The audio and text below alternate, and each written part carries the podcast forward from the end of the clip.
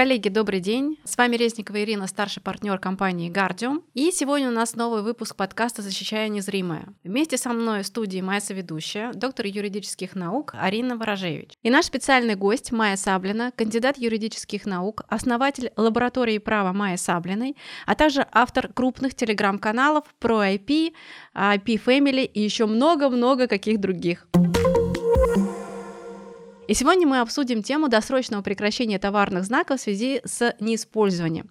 Очень люблю эту тему, она такая красочная, она такая яркая, практичная, и там практически нету теоретических моментов, потому что они все, все абсолютно перекладываются в практическую плоскость. Э, буквально по каждому какому-то теоретическому изысканию в научной литературе можно обязательно найти какой-то судебный кейс, который воплощает вот эту доктрину, ее части или какие-то там терминологии психологическая, если какая-то история. И э, начать хочу, постольку, поскольку, ну, это судебная история, да, начнем мы э, то, как мы обычно начинаем суды. Мы начинаем все суды э, с оценки того, необходим ли досудебный порядок урегулирования спора. И в данном виде споров он действительно необходим. Он строго определен в действующем законодательстве. Сейчас нет смысла это повторять. Нас смотрят э, юристы практики, которые прекрасно это все знают. Мы хотели бы остановиться на сложных моментах вот этого досудебного порядка урегулирования споров. Конечно, все понятно, когда мы говорим о э, формулировках э, вот этой претензии, так называемого досудебного предложения на отчуждение товарного знака э, когда мы говорим о формулировках, которые есть в классах МКТУ. Если они дословно воспроизведены, то вопросов не вызывает, да, вот соблюден досудебный порядок в отношении соответствующего рода услуг. Но иногда возникают ситуации, когда э, истцы не ограничивают себя классами МКТУ, а вот, например, обозначают свое волеизъявление, там, ну, например, хочу все сладости, это я так вот предполагала для себя, когда составляла план этого подкаста. Да, я, я хочу получить все сладости, а вы их э, достаточно давно не используете, поэтому э, является ли «хочу все сладости» или, ну, соответственно, это официальная формулировка э, в связи с неиспользованием в отношении отношении сладостей э, достаточно для того, чтобы э, считать этот порядок э, соблюденным в отношении мармелада, конфет, там, не знаю, каких-то других плюшек, которые у нас есть, по-моему, 30 классе, хотя вот здесь могу ошибиться. Вот является ли это достаточно? Вот э, есть судебная практика, я нашла такое решение, оно меня очень сильно поразило, и сейчас не, не буду называть номер, но в описании вы найдете. Там речь шла про диетическое питание, и оно э, оговаривалось целым и общим, то есть без формулировок из э, международной классификации официальной.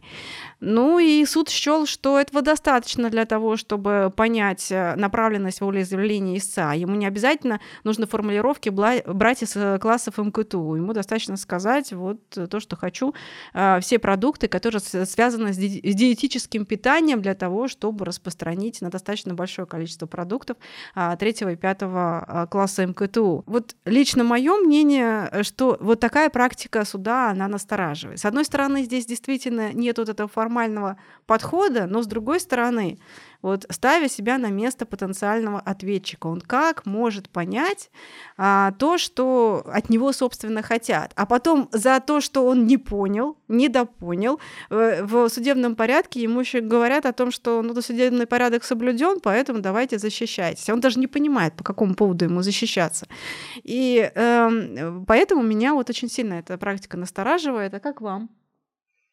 Коллеги, добрый вечер. Ирин, я здесь наверное, за то, что должен э, лицо, которое хочет прекратить правовую охрану, ну пусть не ленится, пусть перечислит. У него есть уже готовое свидетельство, уже есть правовая охрана. Ну возьми ты оттуда позиции эти выпиши. Э, я не знаю, мне кажется, так просто справедливо в силу принципа состязательности. У нас э, в рамках дел о защите по статье 1486 у нас правообладатель должен доказать использование каждой товарной позиции, правильно? Но если мы предъявляем такой повышенный э, стандарт требований к ответчику, ну почему мы не должны его применять к истцу, который мы хочет том, забрать? Майя, Почему? Нет, я понимаю, я имею в виду, я просто аналогию провожу. А, если мы говорим, что там нужно по каждому пункту доказывать, то почему мы здесь не требуем того же от истца, когда он направляет предложение А-а. досудебное? Я просто аналогию, понятное дело, что это разная история. Но пусть он указывает все эти э, положения, потому что э, во-первых, редакции МКТУ могут меняться. Да? Сейчас у нас э, к одному общему понятию, например, относится что-то одно, потом может относиться что-то другое. Или, например, есть же такие классы пограничные, когда к тем же сладостям, например, что-то относится к 30 классу МКТО, а недавно мы в чате как раз обсуждали что-то связанное то ли с мучным, то ли с молочным каким-то элементом, он же относится к другому классу. И возникает вопрос, а если правовая охрана действует в отношении и того, и другого да, пункта из э, защиты, а в отношении чего тогда хочется прекратить правовую охрану? Или, например, возьмем мебель с вами 20 класс МКТУ, а все, что связано с железками, у нас относится уже к 6 классу МКТУ. И возникает вопрос, а в таком случае, если у нас напишет, например, лицо, которое заинтересовано в прекращении правовой охраны товарного знака, я хочу в отношении мебели, например, да, пожалуйста, там, давайте мне сделать отчуждение или обратитесь за прекращением правовой охраны. А вот я сижу как правообладатель, как я должна понять? Мне то, что у меня перечислено в шестом классе МКТУ, нужно туда же относить тоже или нет? Но вот при том, что я достаточно за такую строгую позицию, когда давайте четко все перечислять, я бы сказала так. Если указана общая категория, то суд при решении этого вопроса любые сомнения должен толковать в пользу правообладателя. То есть основную, например, массу мы можем рассматривать, да, когда очевидно, что, например, шоколад у нас относится к сладостям. Но если в отношении какого-то пункта будет спор, и это не так очевидно, относится он или нет, давайте тогда в пользу правообладателя. О, как. Арина, а как вы думаете? Um... Насколько это справедливо по отношению к правообладателю? Ну да, на самом деле здесь, с одной стороны, я, честно говоря, не очень понимаю, что мешает а, ИСУ а, перечислить а, товары а, конкретные из МКТУ, с учетом того, что, ну вот, в принципе, того, что Майя сказала, что уже и так указано в отношении каких товаров зарегистрирован товарный знак, и, соответственно, можно из этого же перечня выбрать те товары, в отношении которых а, истец, соответственно, будет добиваться досрочного прекращения правоохраны, ну и в отношении которых он, собственно, хочет получить вот, э, возможность зарегистрировать на себя соответствующий товарный знак. Поэтому какой-то большой проблемы в том, чтобы перечислить товары, я здесь, честно говоря, не вижу. С другой стороны, здесь действительно я, наверное, против э, какого-то такого жесткого формализма. Если действительно понятно, про какие товары идет речь, а, то вот в такой ситуации ссылаться на то, что там нет какого-то вот полного перечня, перечне, при том, что а, в целом и для сторон, и для суда будет понятно, в отношении каких товаров конкретно а, будет добиваться истец досрочного прекращения, то в данном случае, опять же, вот а, мне все-таки представляется, что просто вот на вот этом только основании здесь отказывать и говорить о том, что вот это там перечислено не в строгом соответствии, а представляется, что здесь нет оснований. А, поэтому, ну, наверное, здесь да, я тоже за такой подход, что а, в, э, по общему правилу, да, нужно перечислять, но с другой стороны, если а, там в отношении а, какая-то вот эта общая категория а, указания на какую-то разновидность товаров этого достаточно, и все понимают, о чем идет речь, то опять же, зачем нам а, в какой-то вот этот вот а, формализм погружаться и вот а, на этом основании только там рассматривать ситуацию, спор. А вам не кажется, что вот отсутствие формализма в данной конкретной ситуации по да, отсутствию классов МГТУ и конкретных товаров, которые там обозначены, может при, приводить и создавать вот эту площадку для злоупотребления со стороны истца?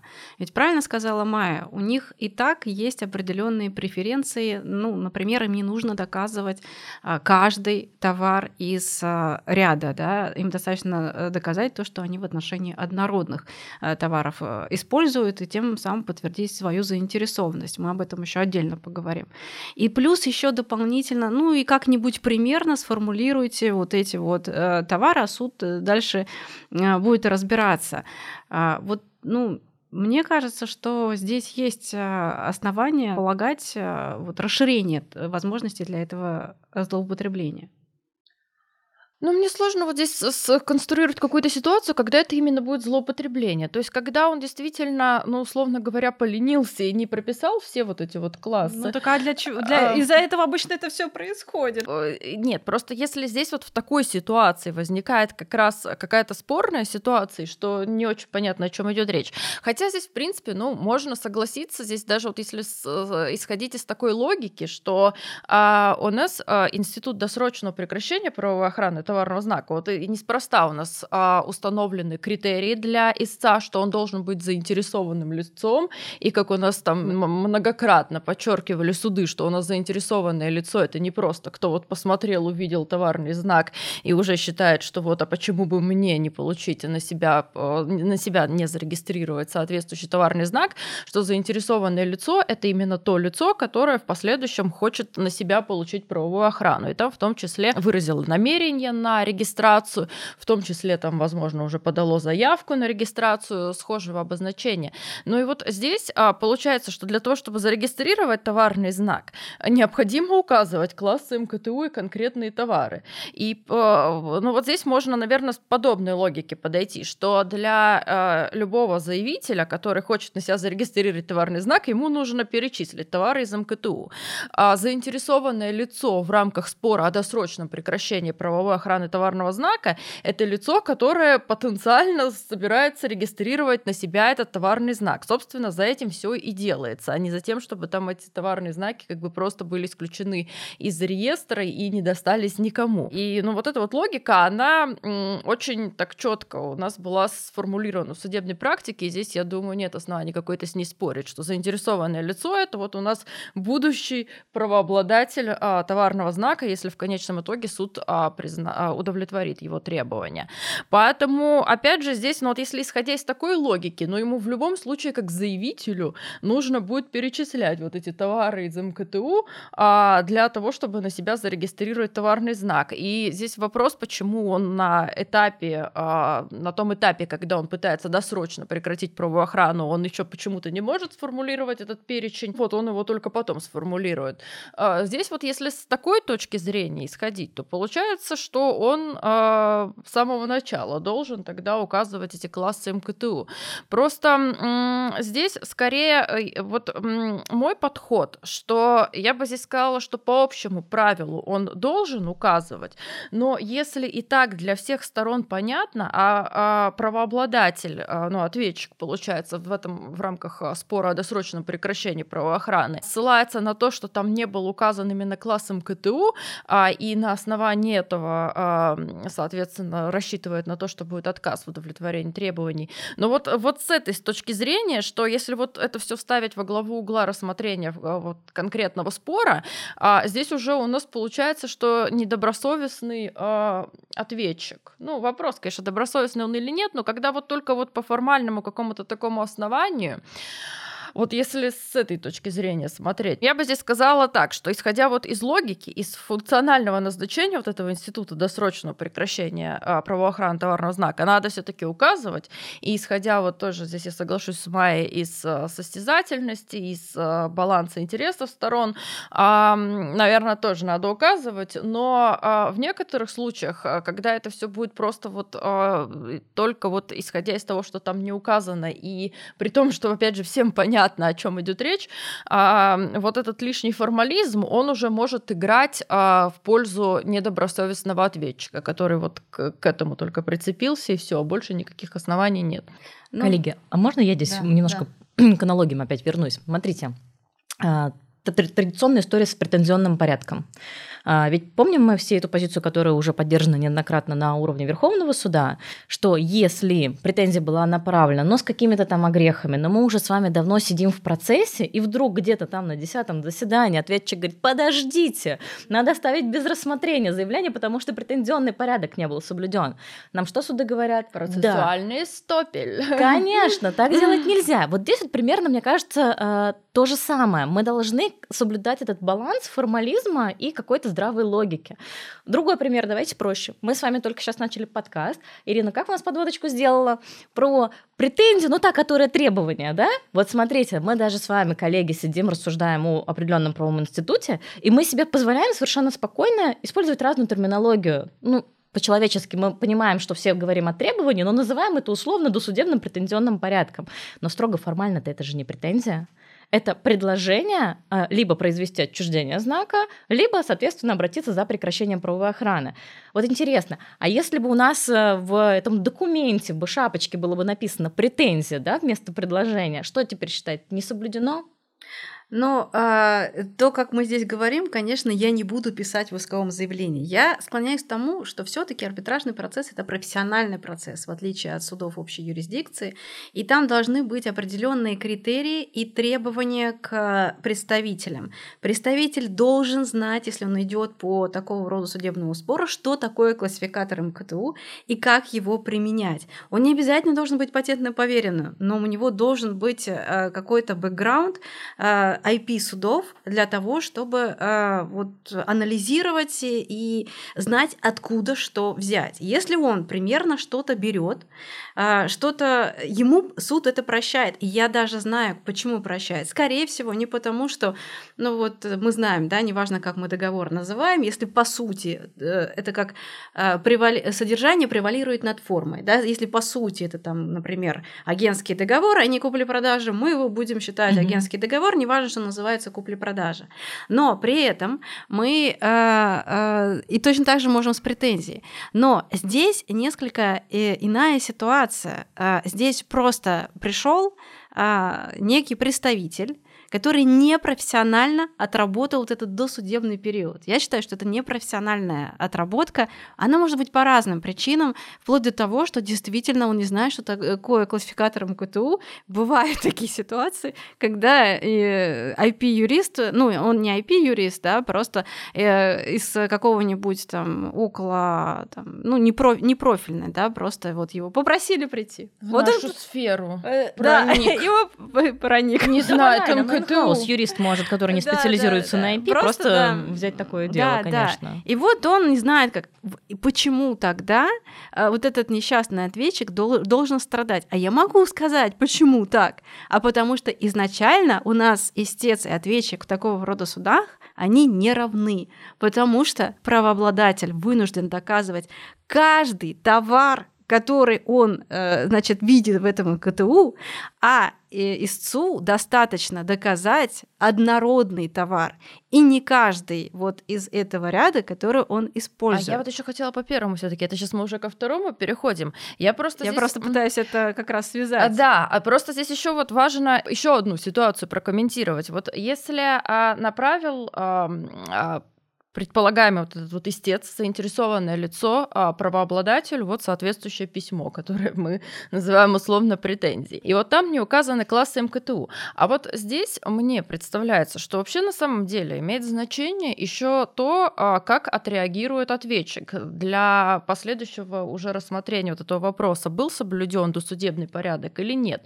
Если у нас ответчик отреагирует таким образом, а при том это там где-то будет в, в том числе в письменном виде зафиксировано, ну, то есть есть какие-то подтверждения. Если ответчик не просто проигнорирует э, заинтересованное лицо, а ответит, что он э, э, не собирается там отчуждать э, права на свой товарный знак и что он собирается дальше там использовать, и при том э, из формулировки будет очевидно, что ответчику в принципе совершенно все равно в отношении каких-то, в отношении любых товаров он собирается как бы сохранять исключительные права на товарный знак за собой. И вот э, его позиция в данном случае, она однозначно там следует из какого-то его заявления, то не будет ли здесь а, противоречия а, уже со стороны а, ответчика, то есть со стороны правообладателя, когда он с одной стороны заявил о том, что нет, мне товарный знак дорог в отношении всех вообще возможных классов, и ты не получишь вообще ничего, а потом он будет говорить о том, что, ну, я, я не поняла, каких там шла, шла речь, о каких конкретно классах, он там на МКТУ не сослался,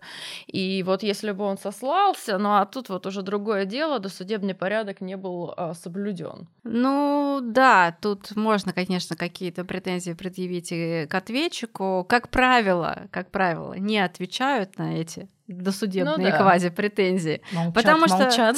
Ну, а что на это можно ответить? Потому что там ультиматум. Либо э, отчуждайте нам знак, тоже, опять-таки, скорее всего, по какой-нибудь символической стоимости, либо отказывайтесь от него в добровольном порядке, э, вот идите в Роспатент. Ну, что на это можно ответить, на этот ультиматум?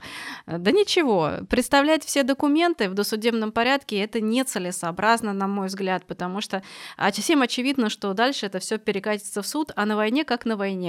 Э, документы нужно представлять, конечно, заблаговременно, но таким образом, чтобы минимизировать количество времени оппонента на анализ этих документов.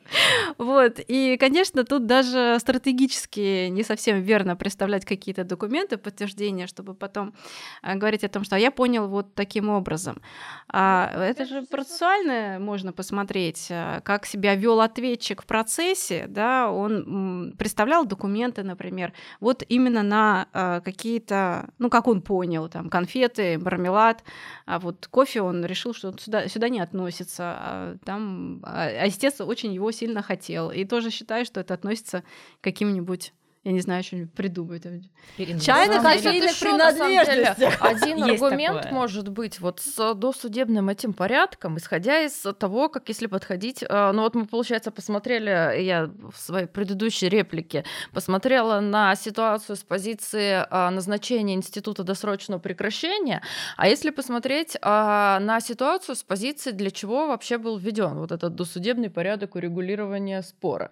Ну, наверное, как всегда, это вот когда речь речь идет там про обязательный претензионный порядок, про вот, э, вот эти вот специфические формы досудебного урегулирования, здесь речь идет, опять же, про снижение нагрузки на судебную систему и на то, что если стороны могут что-то разрешить добровольно, то и хорошо, что если они это разрешат без дополнительных там затрат ресурсов, без возрастания нагрузки на судей, что за, зачем э, ставить перед судом вопрос, который стороны могут разрешить между собой. Вот если с подобной точки зрения подходить, то тогда получается здесь, что э, стороны, если, опять же, у нас вот ответчик, он потенциально был бы заинтересован в том, чтобы произвести отчуждение товарного знака, ну, он, наверное, мог как-то уточнить в отношении каких там классов имеет в виду истец. Другой вопрос, конечно. Например, мороженое мне не нужно, да, да мармеладки я хочу. Да. То есть, как бы с его стороны должна быть какая-то активная позиция. Давайте выясним, какие реальные намерения. Может быть, с такой стороны. Еще на самом деле мне вспомнилось сейчас два примера из практики, вот прям реально, где я попадала. А, изначально это была подача заявки на регистрацию товарного знака. Я ошиблась, когда соотносила конкретные товары с номером класса. И мне так понравилось, когда мне эксперт написал, что формальная экспертиза пройдена, э, или на этапе соответствия да, перечня товаров и услуг, но указал, я вижу, что есть ошибка, но я понимаю, что это просто техническая ошибка. Это же очевидно, поэтому не было никаких требований, запросов на уточнение. Он говорит, мы просто поменяли. И я думаю, вау, как здорово, это же действительно про незатягивание процедуры. И вот здесь тоже формально, по-хорошему, могли бы придраться, но не стали. А другой комментарий у меня сразу, наоборот, в пользу защиты подхода Ирины. Потому что, ладно, это с претензионным порядком, а у меня сейчас в практике дело, когда у меня, очевидно, заявление подписано, ну, сфальсифицирована подпись. Ну, скорее всего, представитель который якобы подписал, ну, кому-то из команды, там, помощников, сказал, ой, пожалуйста, подмахните за меня, и все будет в порядке. Но это настолько очевидно, что мы заявили о фальсификации, да, и говорим, ну, смотрите, предложили заключение специалиста, очевидно, подпись другого лица. На что нам суды дружно все сказали в трех инстанциях, что, ну вы же понимаете, вот нас вызвали непосредственно подписанты, спросили, вы поддерживаете? Он сказал, да, да, конечно, это я подписывал, я за процесс.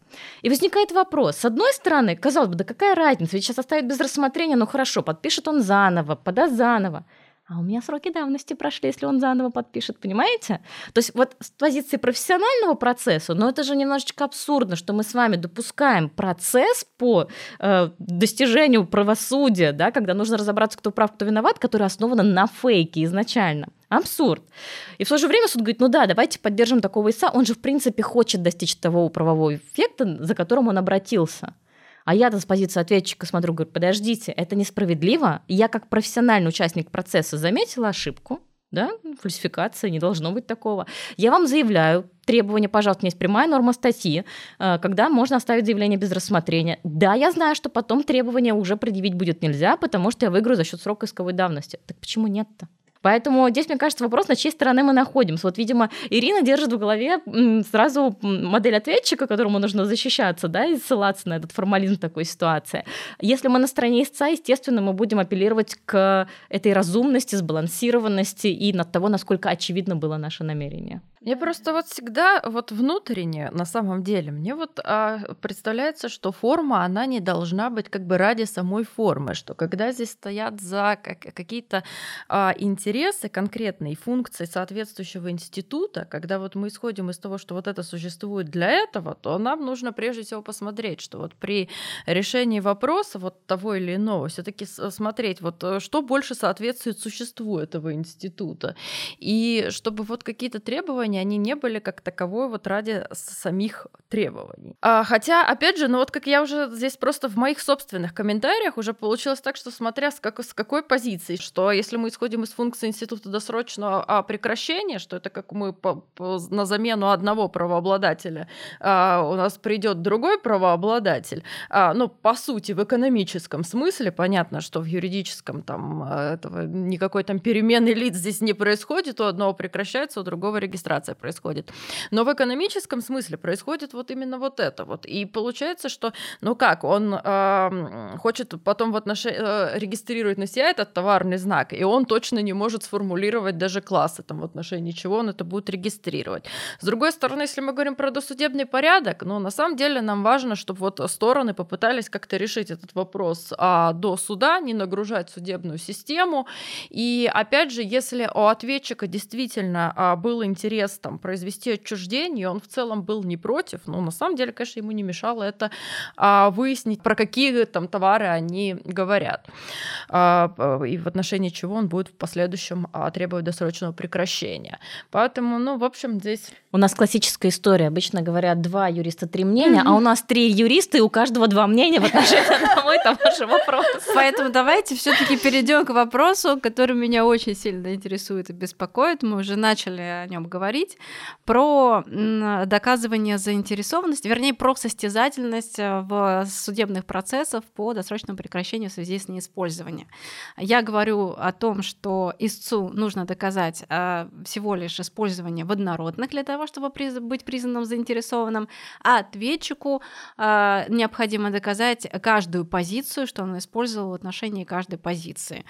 И возникает такая странная ситуация, когда ну вот, э, например, я произвожу мармелад, я правообладатель, и вот у меня там целые поточные линии, я специализируюсь на этом мармеладе, но я не произвожу конфеты. Ну вот нафиг они мне не нужны, но вот э, э мармелад да. Но конфеты, очевидно, однородны мармеладу.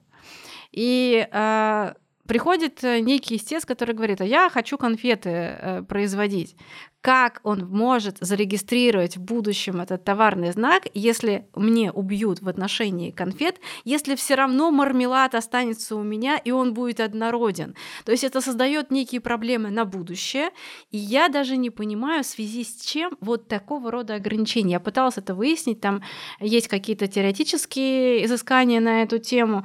А, студентам, например, говорят о том, что ну вот у вас там три года было для того, чтобы это все использовать, и вы можете, могли это сделать, но не сделали. А вот, собственно, тот э, новый потенциальный правообладатель, который только сейчас пришел, у него там не было такой возможности. Он, может быть, не работал, или у него, э, как бы он хотел вот именно под этим брендом, поэтому не стал закупать оборудование, но вот он, на него еще вся надежда. на него вся надежда, что он наконец-то придет, будет конфеты под этим брендом производить. И э, давайте вот в целом обсудим вообще, есть ли э, понимание, откуда растут ноги. Да, вот первый вопрос. Почему так? Почему такое ограничение? Мне кажется, это какая-то теоретическая... Вот это, мне кажется, она ошибочная. Ну вот, смотрите, здесь на самом деле как раз если продолжать вот мой подход, который я обозначила, а, и исходить из а, функции Института досрочного прекращения правовой охраны, то вот вы здесь совершенно правильно, на мой взгляд, подметили, что у нас, а, и я про это тоже вот изначально говорила, что у нас Институт досрочного прекращения — это про то, что вот у нас появится новый правообладатель, правообладатель, и про то, что у нас лицо, оно не просто так обращается за досрочным прекращением правовой охраны товарного знака, чтобы просто вот этот знак там был исключен из реестра, ну или, соответственно, были исключены определенные классы, там, в отношении которых соответствующий товарный знак зарегистрирован. Что здесь э, речь идет именно о том, что у нас лицо зарегистрирует в, в конечном итоге соответствующее обозначение в отношении соответствующих классов товаров на себя. И получается действительно парадоксальная ситуация, что у нас э, правообладатель, да, он не смог доказать э, использование э, соответствующего товарного знака в отношении всех товаров, э, в, в отношении которых у него зарегистрирован соответствующий товарный знак. А при этом однородность мы здесь не учитываем. И вот получается, что суд у нас удовлетворяет требования о досрочном прекращении в отношении там, определенного перечня, а э, в том числе там, и там, одного товара, другого, третьего. А дальше получается, что а может ли у нас э, истец, вот это заинтересованное лицо, потом идти и регистрировать на себя вот соответствующий товарный знак, когда э, обозначение, оно по-прежнему зарегистрировано в отношении правообладателя на однородные товары. С учетом того, что а, по 1483 при решении вопроса о регистрации сходных до степени смешения а, товарных знаков у нас однородность, она учитывается. И получается в таком случае у нас вот эм, определенный здесь вот этот вот парадокс. А следующий тоже здесь момент, это все равно, что у нас здесь опять же интересы а, потребителей а, сохраняются. И что если мы говорим о том, что у, на, одно, на одно лицо зарегистрирован а, товарный знак а, в отношении, там, опять же, вот этих вот однородных товаров и на другой а, товарный знак, и, и речь идет о товарах а, однородных, то здесь понятно, что у нас пострадают а, интересы а, потребителей. Но опять же, здесь получается, что в принципе такая регистрация невозможна. И вот и получается, что а, вопрос... А, в том, а для чего тогда мы досрочно прекращаем.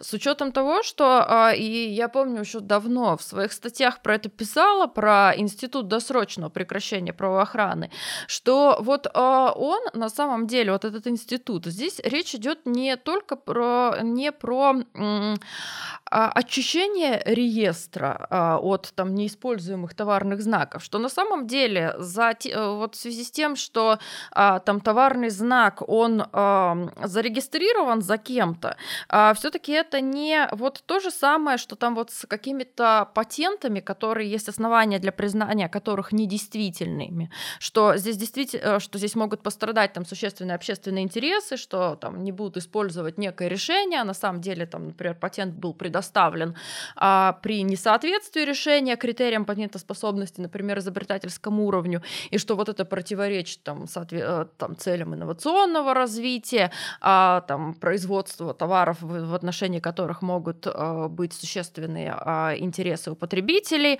а, то вот в случае с тем, что если товарный знак за кем-то зарегистрирован, а при этом он не используется как такой, если нет вот этого интереса лица брать и использовать в отношении соответствующих товаров этот товарный знак, регистрировать его на себя, то вот нас в таком случае, в досрочном прекращении, а, а как бы какого-то такого существенного интереса, возможно, и нет.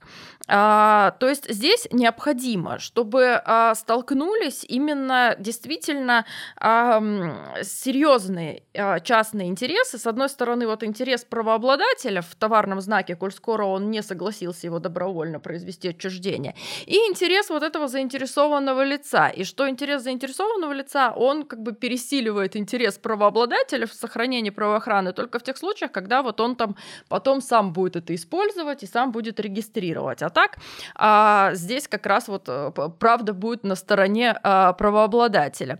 И а, получается-то у нас, что вот а, вопрос, для чего тогда вот это вот а, требование возникло. Может быть, здесь на самом деле все и достаточно просто, что э, ответчик он должен представить доказательства по конкретным товарам. Возможно, что суды, э, ну, может быть, сейчас коллеги какие-то другие здесь выдвинут теории. Может быть, здесь и не нужно каких-то больших, э, каких-то э, сложных э, обоснований выискивать и предлагать.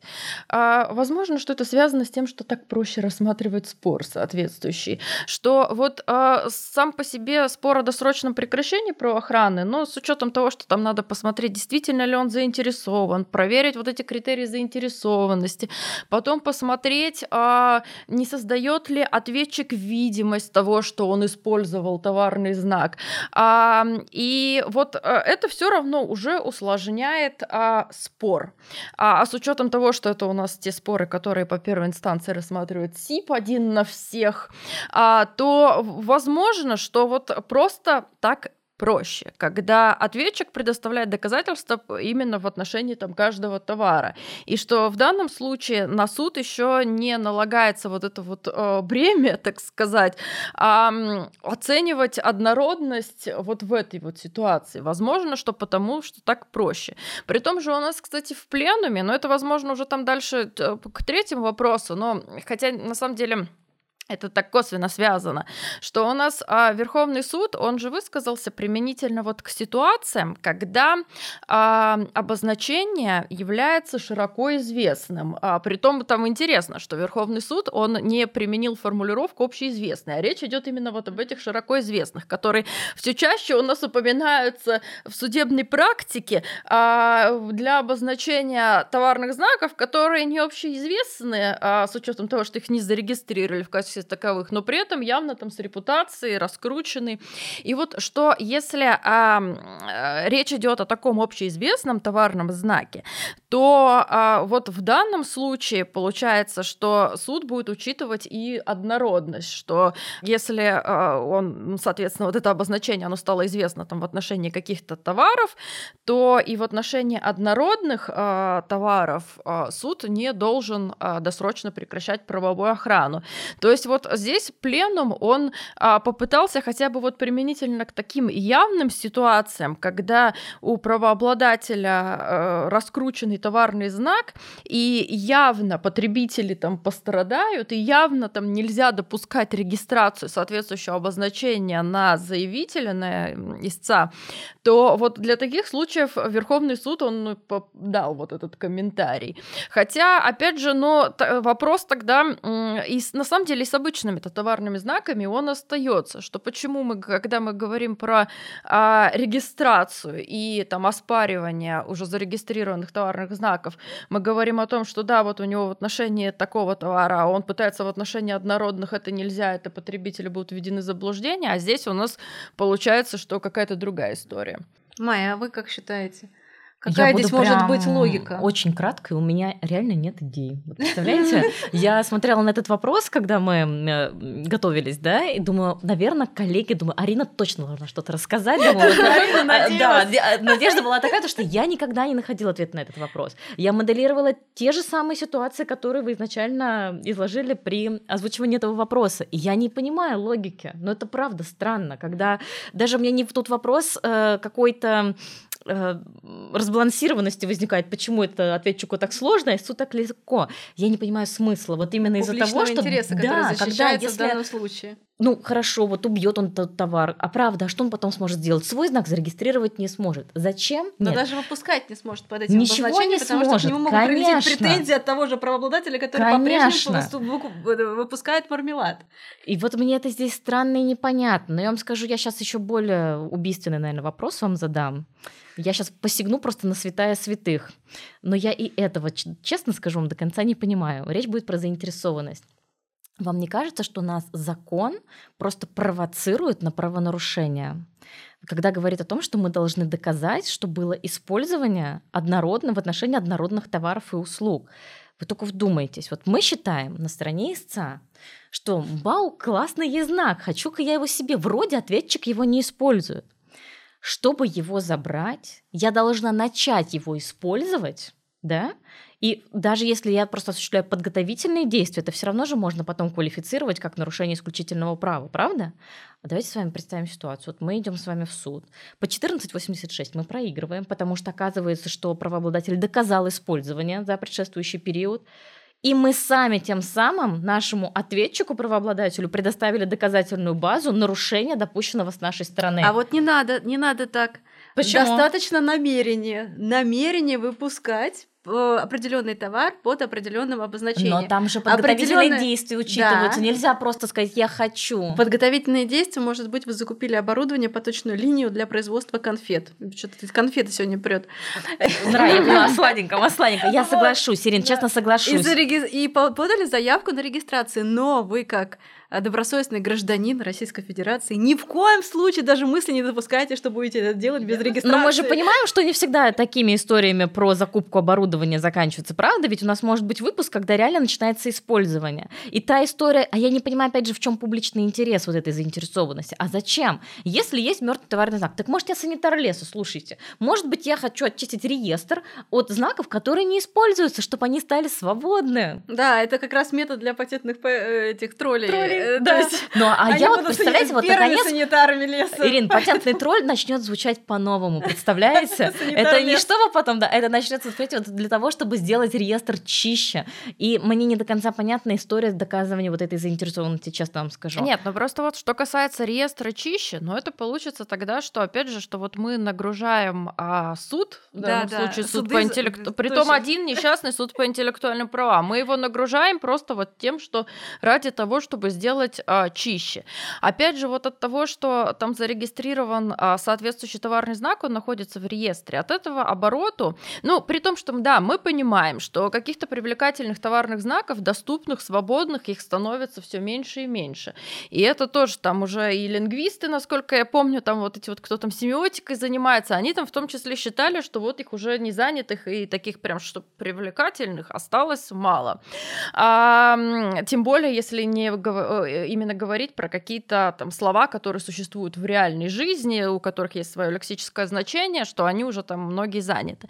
И вот ам, понятно, что здесь вот этот вроде как интерес есть, но здесь э, с другой стороны вот наг- нагрузка на судебную систему. Опять же, вот я говорю, что в случае с патентным правом, и про это говорят а, и американские суды, и у нас, в принципе, действует тот же самый подход, что лицо, даже если оно не заинтересовано в том, что оно будет там использовать соответствующий патент охраняемый объект, оно все равно делает благо для оборота, что если в реестре есть а, патент, а, который был выдан без должных к тому оснований, то есть если у нас изобретение, там, например, не соответствовало критерию новизны или изобретательского уровня, что это очень сильно соответствует общественным интересам в том, что а, подобный патент будет а, поставлен под сомнение и в конечном итоге будет признан недействительным, и все иные участники соответствующего рынка смогут свободно использовать некое решение, потому что здесь речь идет про производство товаров, зачастую там все равно инновационных, про то, что там производители смогут производить, а потребители, соответственно, приобретать товары. И вот здесь действует такая логика. Товарные знаки в том, что там на кого-то зарегистрировано какое-то обозначение, оно вот с этой точки зрения здесь нельзя сказать, что создаются какие-то существенные общественные проблемы для а, общества, для потребителей с учетом того, что, ну, как бы индивидуализируете посредством других обозначений. И вот здесь получается, что вот институт досрочного прекращения, а, он предполагает, что появляется некий ам, намного более сильный интерес а, а, вот в использовании, чем он есть у правообладателя. Что правообладатель тем, что вот он не использовал в течение там трех лет, но здесь можно как бы презюмировать, что он утратил свой интерес. А здесь вот лицо, которое жаждет использовать.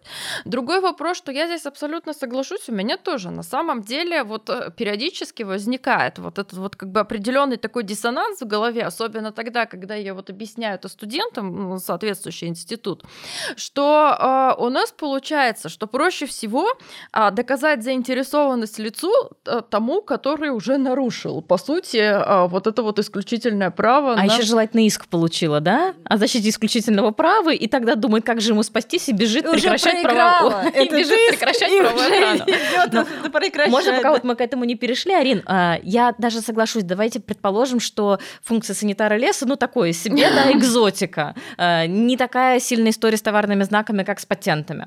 А, но а как насчет вообще принципа добросовестности, который презюмируется в гражданских правоотношениях?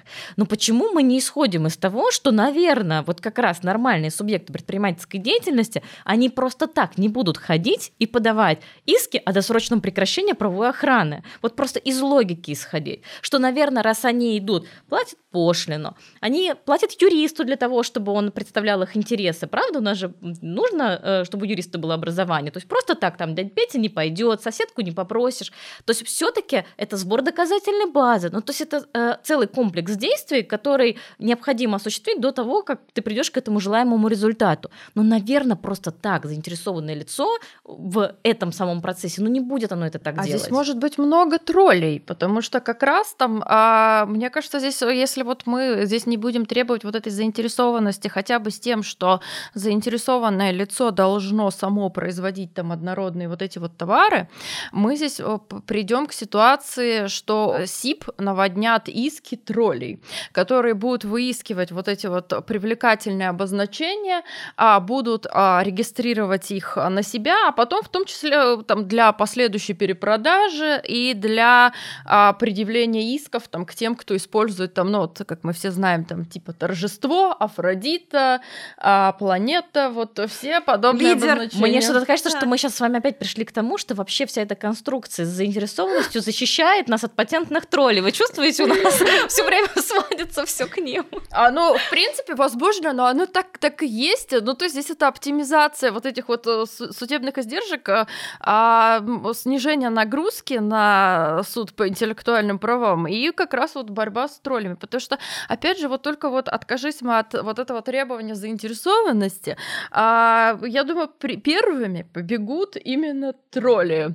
А, и они будут очень рады, будут хватать на себя эти товарные знаки. Потом, опять же, нормальным у нас участникам оборота им проще и лучше от этого жить не станет с учетом того, что а, им придется потом с троллями договариваться и проходить вот это вот все заново. А с учетом того, что тролли-то вот они только на себя зарегистрируют, у них там три года еще а, сиди себе правообладателем не хочу, э, вот э, есть возможность.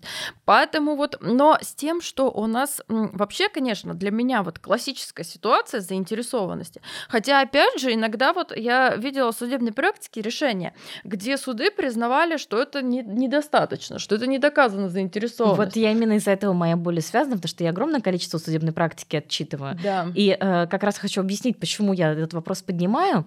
Понятное дело, что мы не видим с вами материалы дел, когда читаем судебное решение, мы можем только просто ну, вот, какое-то свое субъективное э, отношение к этому выстраивать.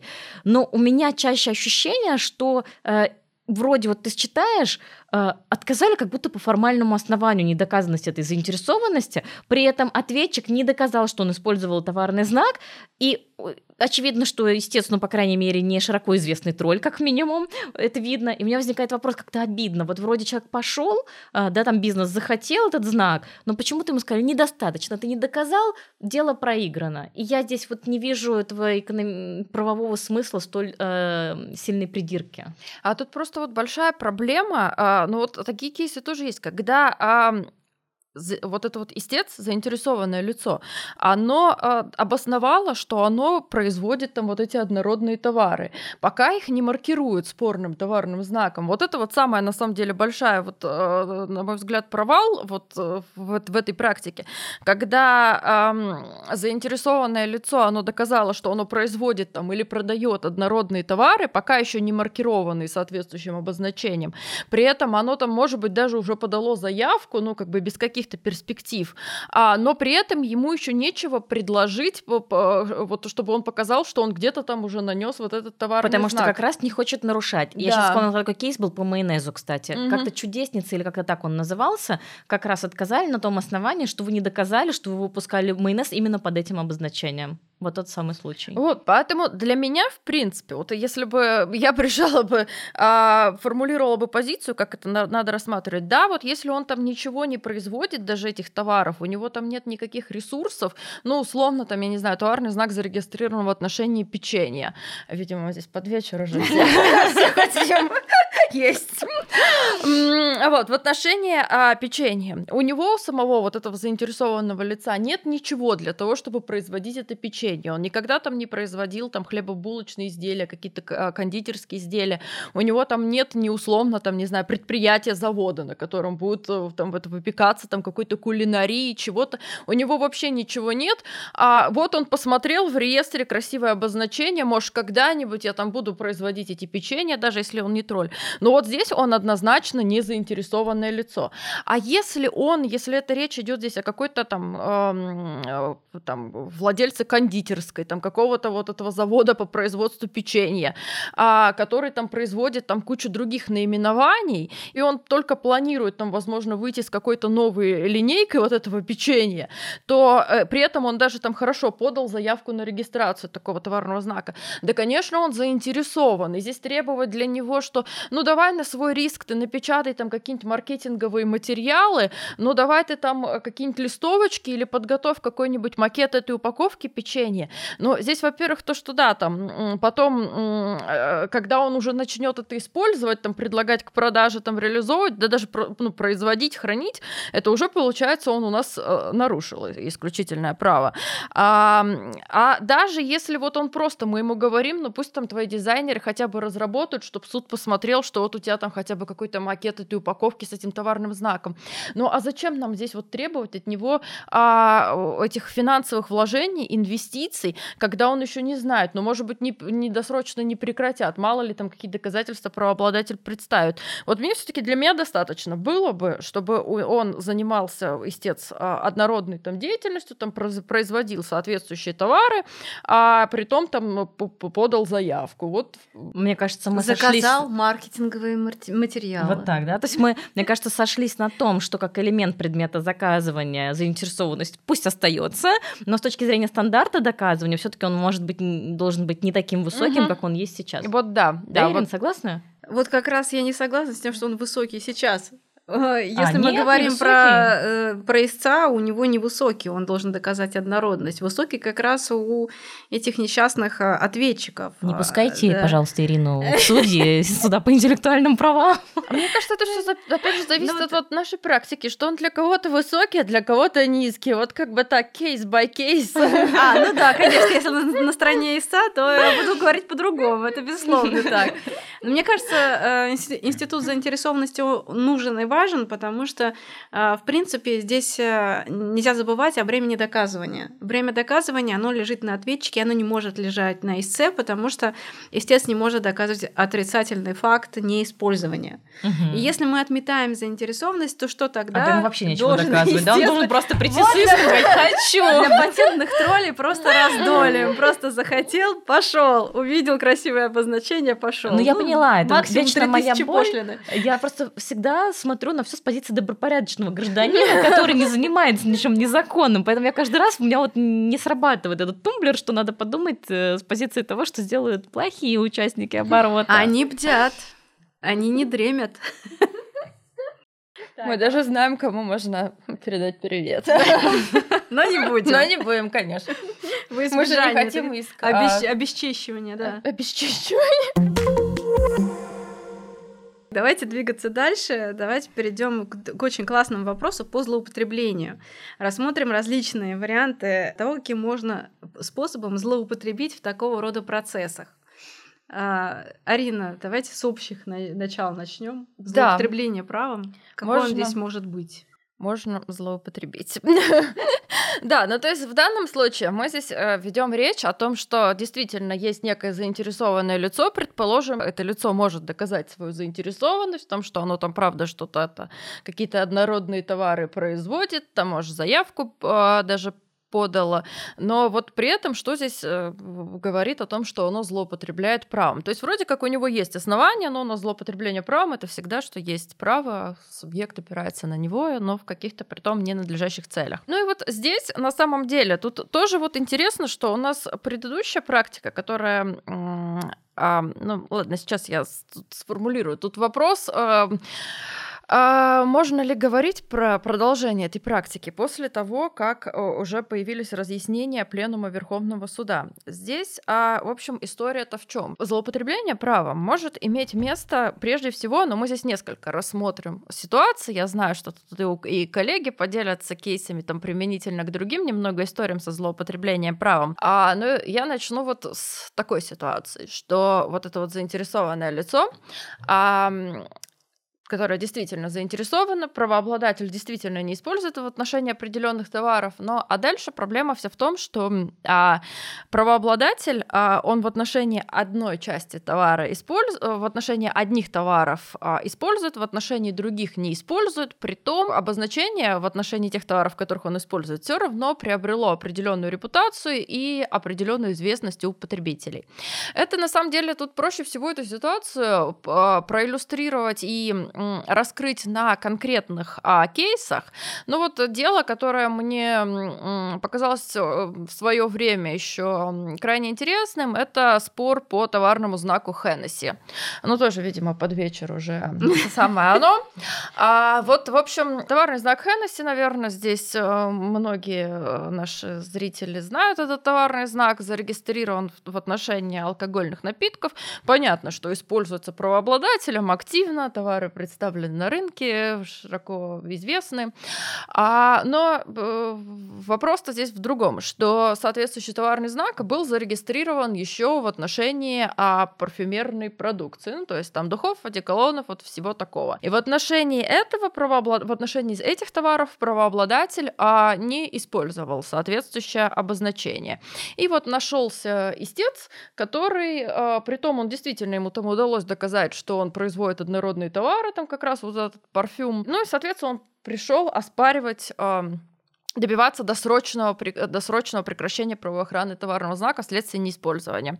И СИП а, в конечном итоге отказал со ссылкой на статью 10, что это представляет собой а, злоупотребление а, правом. На самом деле, наверное, он правильно это сделал. И опять же, там было достаточно такое хорошее обоснование, качественная мотивировка, что как раз здесь вот СИП, он эм, начал свою аргументацию с позиции того, э, какие вообще функции стоят за институтом досрочного прекращения правовой охраны товарного знака вследствие неиспользования, и что как раз здесь э, э, та ситуация имеет место быть, когда истец э, в последующем будет регистрировать товарный знак на себя, но здесь как раз СИП вот это вот подчеркнул, что что э, заинтересованное лицо предполагается, что оно идет э, с иском о досрочном прекращении правоохраны товарного знака вследствие неиспользования для, э, в связи с тем, что в последующем оно хочет зарегистрировать соответствующий товарный знак на себя. И вот здесь как раз СИП сказал о том, что вот если мы исходим из этого, то получается, что истец у нас вот в этом деле Хеннесси, а если ну, мы исходим из того, что он подавал иск именно с этой целью, целью, а значит, он, а, скорее всего, рассчитывает в последующем а, паразитировать на репутации известного бренда Хеннесси, и а, в том числе здесь существует риск того, что потребители будут введены в заблуждение, ну, потому что будут видеть там какой-нибудь одеколон Хеннесси, вполне возможно, будут атрибутировать его известному правообладателю, вот, э, известного соответствующего бренда.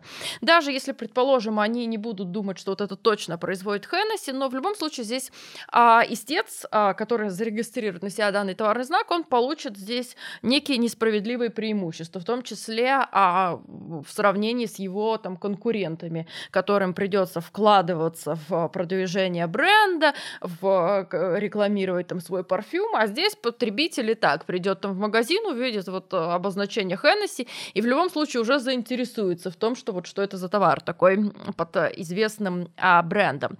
Поэтому суд отказал. И был было еще одно интересное дело. Там опять конфетки, кстати. А.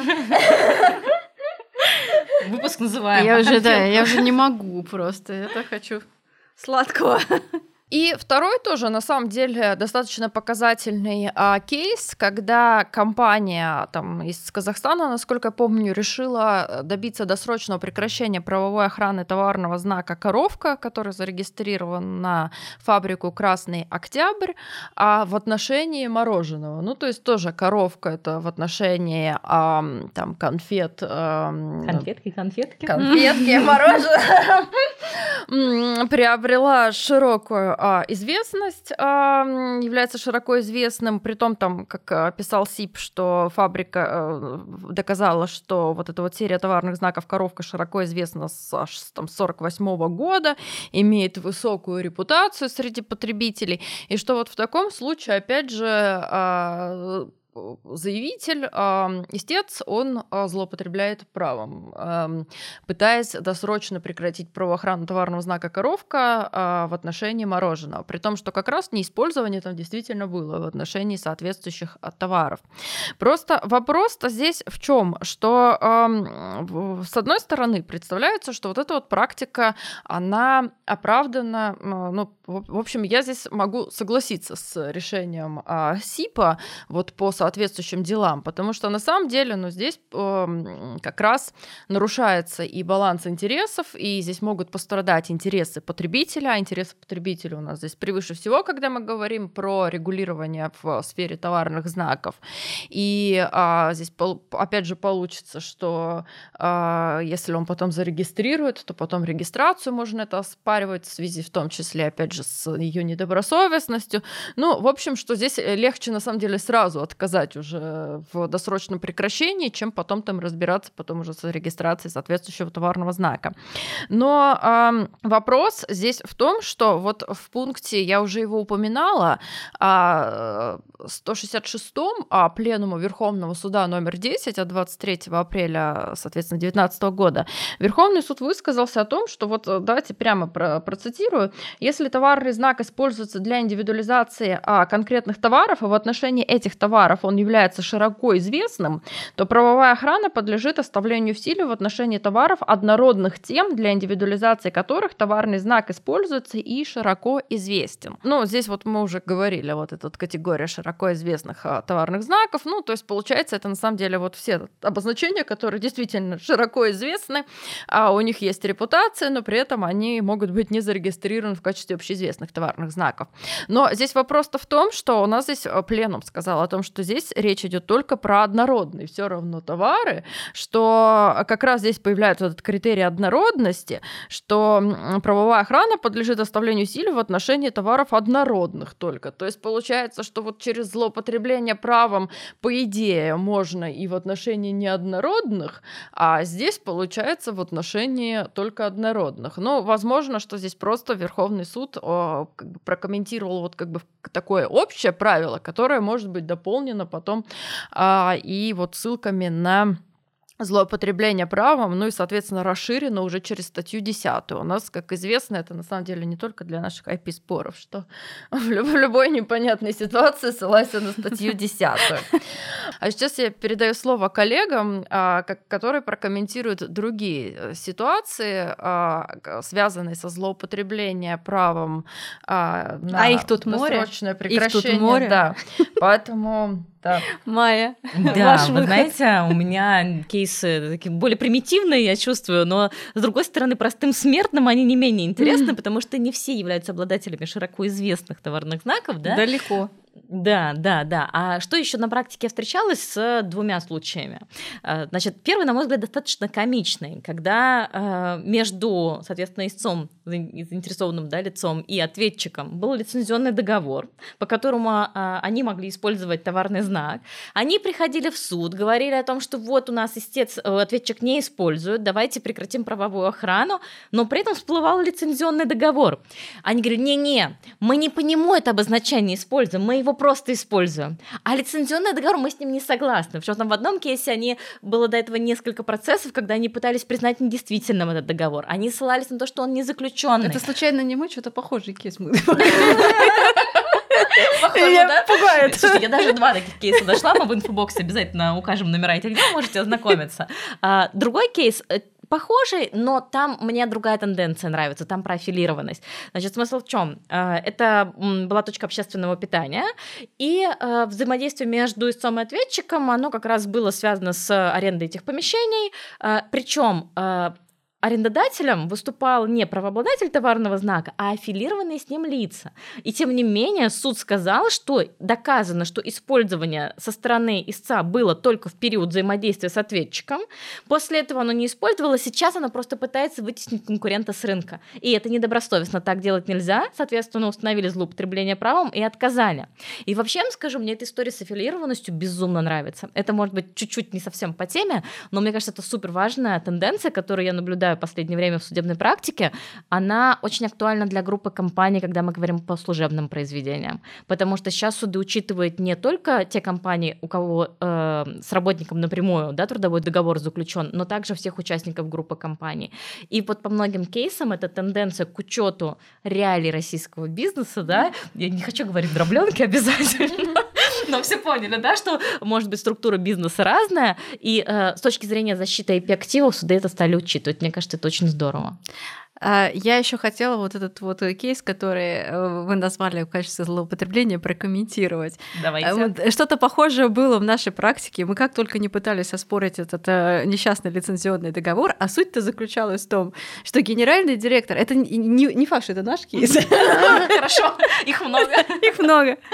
Э, просто это к вопросу о том, что все не так однозначно. Хорошо. Значит, генеральный директор вывел актив, товарный знак, это единственный актив, который был на обществе такой весомый, на себя как на ИП. А, правообладатель, ну, правообладатель, владелец юридического лица, когда об этом узнал, срок на оспаривание э, вот этого э, лицензионного А, он не просто вывел, он еще э, этому же обществу передал э, по лицензионному договору и перегоня, пере, перегонял платежи с общества, будучи там генеральным директором, к на себе, себя на, ИП, на, себе, на себя на ИП, как на правообладателя, э, ну, роялти платили. И, значит, э, мы пытались, естественно, оспорить это по недействительности, э, поскольку срок исковой давности прошел, он там очевидно уже прошел угу. миллион э, тысяч раз, нам отказали. Э, у нас не было другого варианта, как идти и досрочно прекращать этот товарный знак, потому что он, э, ну, реально его не использует сам. И мы его не можем использовать. А, а там еще не просто так, там еще с фармацевтикой связано. Там для того, чтобы вывести этот препарат на рынок, это нужно пройти огонь, воду, медные трубы и еще подождать лет пять, пока пройдут все. Обидно убивать при этом знак, да? Да, и это ну как бы единственное, что дает, это вот убийство знака, к сожалению, потому что по-другому никак зарегистрировать нельзя. А он, собственно, уже во всех этих э, лекарственных свидетельствах и так далее. Ну, в общем, э, ситуация какая? Досрочно прекращаем, потому что другого варианта нету. Получилось? Нам нет. Нам Отказали. противопоставили наш же лицензионный договор, а вы же пользуетесь.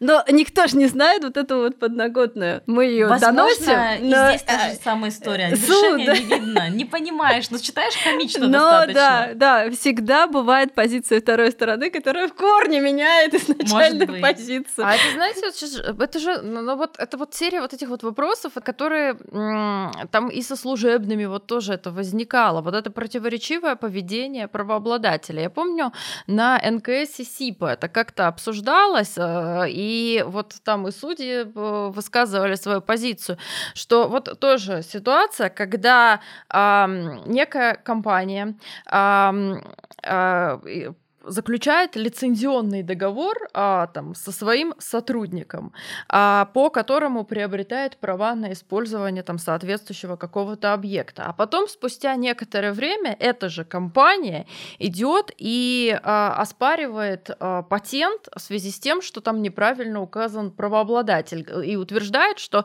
решение это на самом деле там изобретение было служебным. То есть, получается, сначала сама получила лицензию от как бы правообладателя, признав вот это физическое лицо в качестве правообладателя. Затем а, пошла и, а, соответственно, попыталась а, признать патент, добиться признания патента недействительным в части указания соответствующего правообладателя и ссылалась на то, что это служебное изобретение. И вот тогда они как раз обсуждали, что вроде как, с одной стороны, да, это противоречивое поведение, но вот здесь мы тоже это можем распространить на вот эту вот ситуацию, что если а, там а, вы уже выдали, а, там, получили, точнее, лицензию от правообладателя и сами можете там начать использовать, а потом вдруг а, а, решаете досрочно прекратить, но что вот в данном случае эти действия как бы они противоречат друг другу. Но с другой стороны, вот применительно вот к этой ситуации со служебными, а со служебным объектом, вот с этой лицензией, а как раз а, на НКС тогда рассматривался вопрос, а что делать, если а, изначально вот лицензию, лицензионный договор подписывал некий недобросовестный субъект, недобросовестный директор, который и участвовал вот в выводе актива, что Э, они там, директор вступил в сговор с этим физическим лицом, сказал о том, что да, да, получай патент на себя, никаких вопросов, мы тебе заключим лицензионный договор, будем платить тебе средства, а там потом будем делить между собой. Ну, на самом деле, может такое быть, может быть такое. Поэтому вот здесь вопрос в том, что да, что у нас с одной стороны может э, там договор а, подписать а, некий недобросовестный субъект, и потом вот вопрос о том, можно ли здесь это вменять компании, а, э, что она вот действует э, в противоречии со своим каким-то предыдущим поведением. Э, хотя вот здесь все-таки вот если говорить про вот эти вот служебные там не служебные, но это здесь все-таки, на мой взгляд, здесь более такая вот очевидная ситуация. Здесь вот с тем, что, ну да, получается, они изначально заключили лицензионный договор, могли бы сами использовать, а, и тем самым тогда, в принципе, основания для досрочного прекращения бы не возникло. А тут пошли потом досрочно. Ну, в общем, Многообразие форм злоупотребления да. огромно. И, кстати, оно бывает на стороне ответчиков тоже. Я сейчас просто почему-то подумала, вспомнила про, когда мне студенты иногда говорят про то, что тема досрочного прекращения правоохранного товарного знака, ну вот про что там писать? Иногда бывает предлагаешь им эту тему, ну там же все понятно, вот там несколько вот этих позиций, там заинтересован, не заинтересован и все. А видите, как много Я вопросов. так э, с темой диссертации тоже, когда мне научный руководитель посоветовал, я говорю, о чем писать? Я говорю, тут все понятно. Мне кажется, через это проходят все.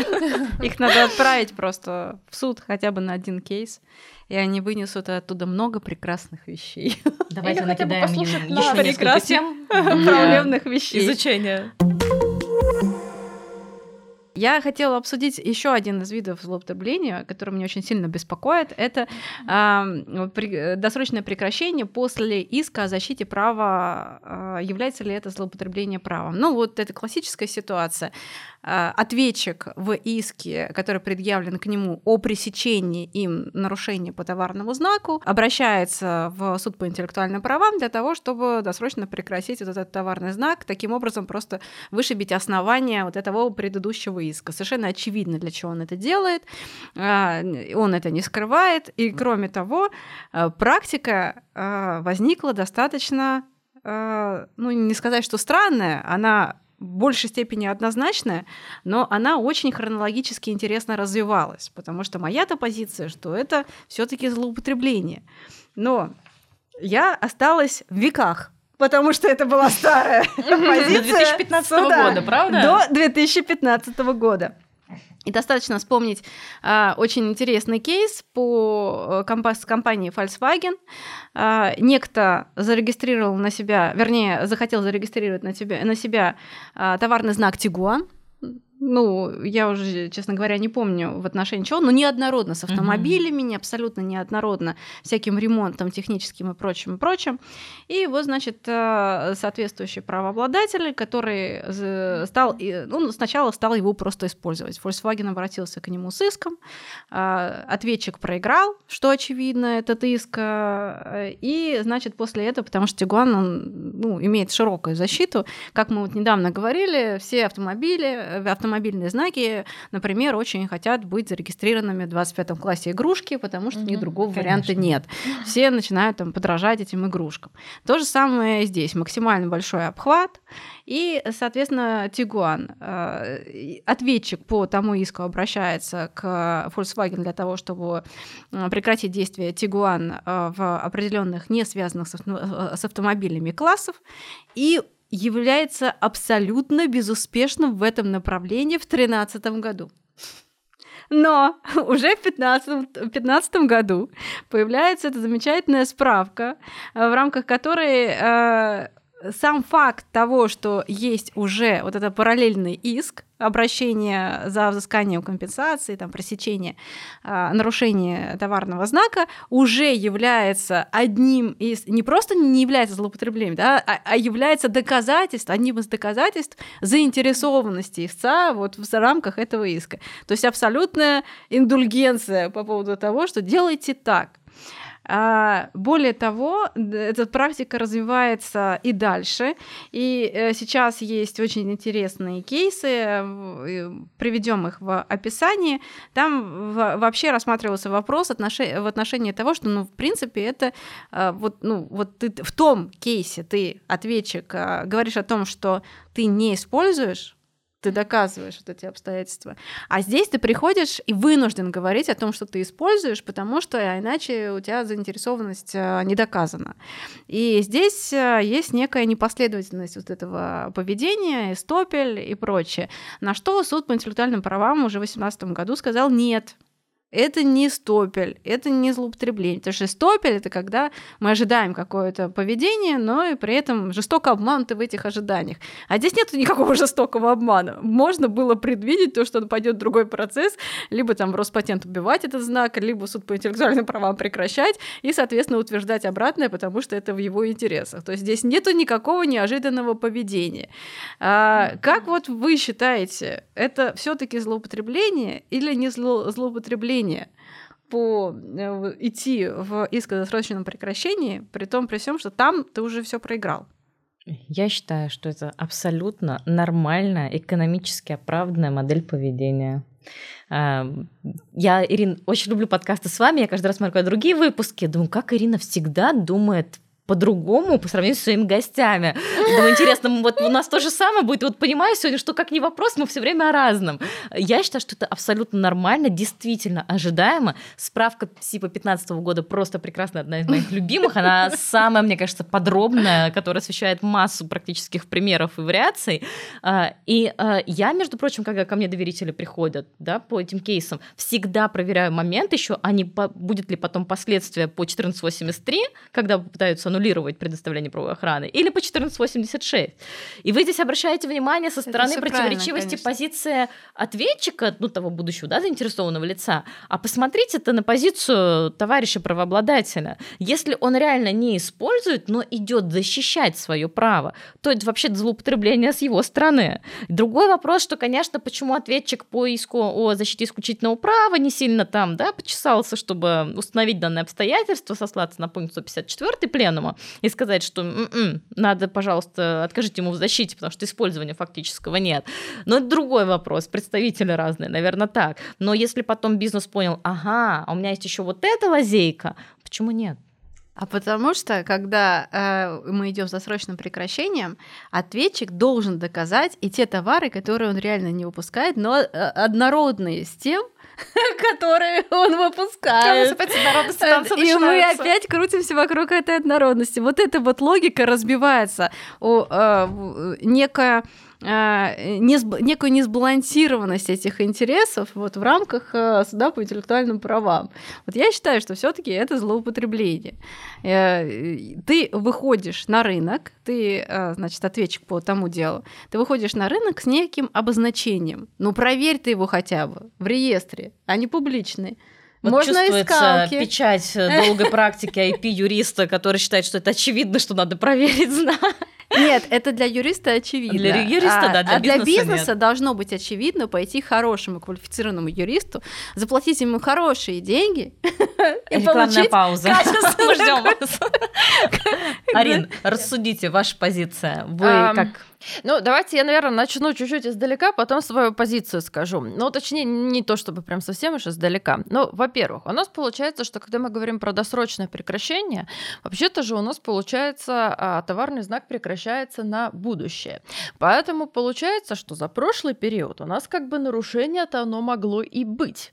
А, и а, если на будущее хорошо прекратили, вы можете Кстати, потом... да, это мой аргумент. Хороший, хороший. Вот, что у нас получается а, вот а, ответчик а, по делу о нарушении, который в конечном итоге потом выигрывает дело о досрочном прекращении. Да, он может пойти на себя регистрировать а, вот этот тот товарный знак, который в конечном итоге правовая охрана которого досрочно прекратилась. Но по идее за прошлый период а, речь здесь идет о нарушении. И дальше у нас вопрос, что делать с этим нарушением, что мы можем говорить или о том, что у нас а, сам а, правообладатель, который не использовал товарный знак, что он, заявляя иск о нарушении, он злоупотребил правом, с учетом того, что он сам не использовал, а вот пришел.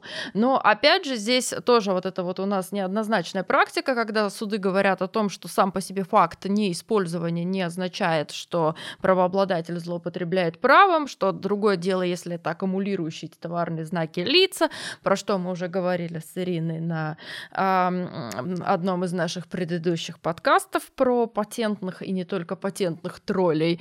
Ам, вот, поэтому... ам, вот ам, здесь это вот этот пласт проблемы. То есть мы здесь можем, конечно, в споре о нарушении говорить о том, что он там злоупотреблял, а, злоупотребил истец своим правом. Можем говорить о том, что нет, все равно нарушение было, и надо требование удовлетворить, но с учетом того, что он не использовал, и а, по факту там а, вряд ли он мог тем самым как-то, а, ответчик как-то мог ввести потребителей в заблуждение, и что явно какие-то интересы правообладателя, они здесь пострадать не могли, поэтому там ни о какой существенной компенсации речи э, быть вообще не могло, даже если мы не ссылаемся на злоупотребление правом, то вот это вот как бы вот этот вот пласт. И получается у нас тогда, что а, с одной стороны, вроде как это и и одно другому не противоречит, что у нас мы можем говорить о том, что за прошлый период он там нарушил, но мы там удовлетворяем или совсем там какую-то выплач... э, э, удовлетворяем требования о выплате какой-то совсем уж там незначительной компенсации,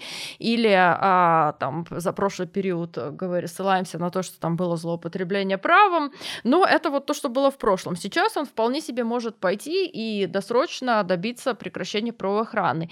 И, честно говоря, я вот здесь как раз какой-то проблемы не вижу. То есть здесь вот я уже не вижу э, здесь э, какого-то злоупотребления правом со стороны. Ну, то есть он действительно заинтересован в том, чтобы использовать. Он по- показал, что он уже однозначно это использует. Он даже заплатил за это использование. Да. И он как раз, Кровью. ну, у него здесь интерес в будущем, э, что э, использовать это правомерным образом а, и уже не нарушая интересы правообладателя. Что касается Истопеля, ну, здесь, конечно, интересная история. А, опять же, тут вопрос, на что там ссылался этот наш ответчик в деле о нарушении исключительных прав. Говорил ли он, что нет, нет, я не использовал, это вообще там был не я, или он ссылался изначально на то, что истец не использовал, а значит, злоупотреблял правом, и компенсация должна быть минимальна. Если имела место вторая ситуация, то здесь, в Вторая. принципе, да, ни о какой... Она, как правило, имеет место. Ну вот, ну значит, здесь, в принципе, никакого противоречия нет. То есть он э, как бы говорил о том, что, ну вот, да, я использовал, но вот он там злоупотребил правом, или он там сам не использовал, компенсация должна быть... Или я уже запуталась, какая у нас первая ситуация, какая у нас вторая. Вторая неважно, ситуация, вторая ситуация это когда он не, э, ну, как бы он говорит о том, что он не использует. А, все. Ну да, но здесь тогда вот ладно, хорошо, определенное противоречие а, присутствует. А, но вот с Эстопелем на самом деле тут, конечно, вопрос в том, что тоже он ам, а, применяется все равно в- не во, во всех ситуациях, и не все вот эти вот противоречия, а, они здесь кладутся в основании рассмотрения, ну, то есть э, суд это учитывает.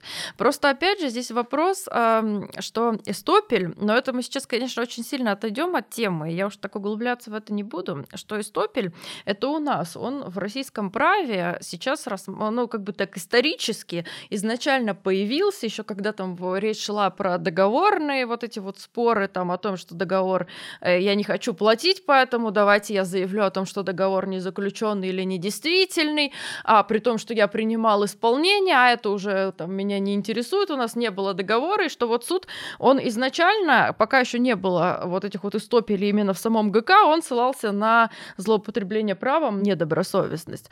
И у нас получилось, что Истопель, он как бы его породил а, принцип незлоупотребления правом и принцип добросовестности. То есть он у нас как бы а, выделился из статьи 10. Если говорить про а англоамериканское право, где, собственно, вот как раз Истопель, э, Истопеля же нет, например, в, в немецком праве, это вот явление именно американского и английского права. И вот там Истопель это не совсем то же самое, что злоупотребление а, правом наше. То есть Истопель, он, а, ну, во-первых, как бы применяется к определенным там ситуациям, когда вот это вот, в том числе, он там может рассматриваться в качестве такого механизма а, упрощения аргументации мотивировки самим судом, исследования каких-то обстоятельств. Ну вот самый такой же э, яркий э, пример, когда эстопель применяется э, в IP-спорах, и это на самом деле и в зарубежных правопорядках, там и в США есть у них эта практика, есть она и, кстати, у нас как раз тип вот это вот взял на вооружение, вот применительно к этой ситуации. Когда субъект, э, правообладатель, в одной ситуации, когда, например, его патент пытаются признать не недействительным а, оспаривают, а он заявляет о том, что и говорит о том, что нет-нет, вот эти признаки, вот то, что там мое решение, оно чем-то похоже вот там на решение, которому уже там 10-20 лет, а на самом деле это не эквивалентные ни разу признаки. У меня вот то, что в формуле указаны, вот, вот этот мой признак, он определяет там и новизну, изобретательский уровень, да, и что это признак, который явно не эквивалентен тому, что было там до, а затем уже в деле о нарушении, когда он доказывает, что его исключительное право на патентохраняемый объект на изобретение было нарушено, он наоборот говорит о том, что так а вот то, что у них там слегка признак отличается в продукте нарушения, в объекте нарушения предполагаемом, так ну да, это не тот же самый признак, который у меня в формуле, но эквивалентный. На самом деле там куча других признаков, они будут эквивалентны моему признаку из формулы.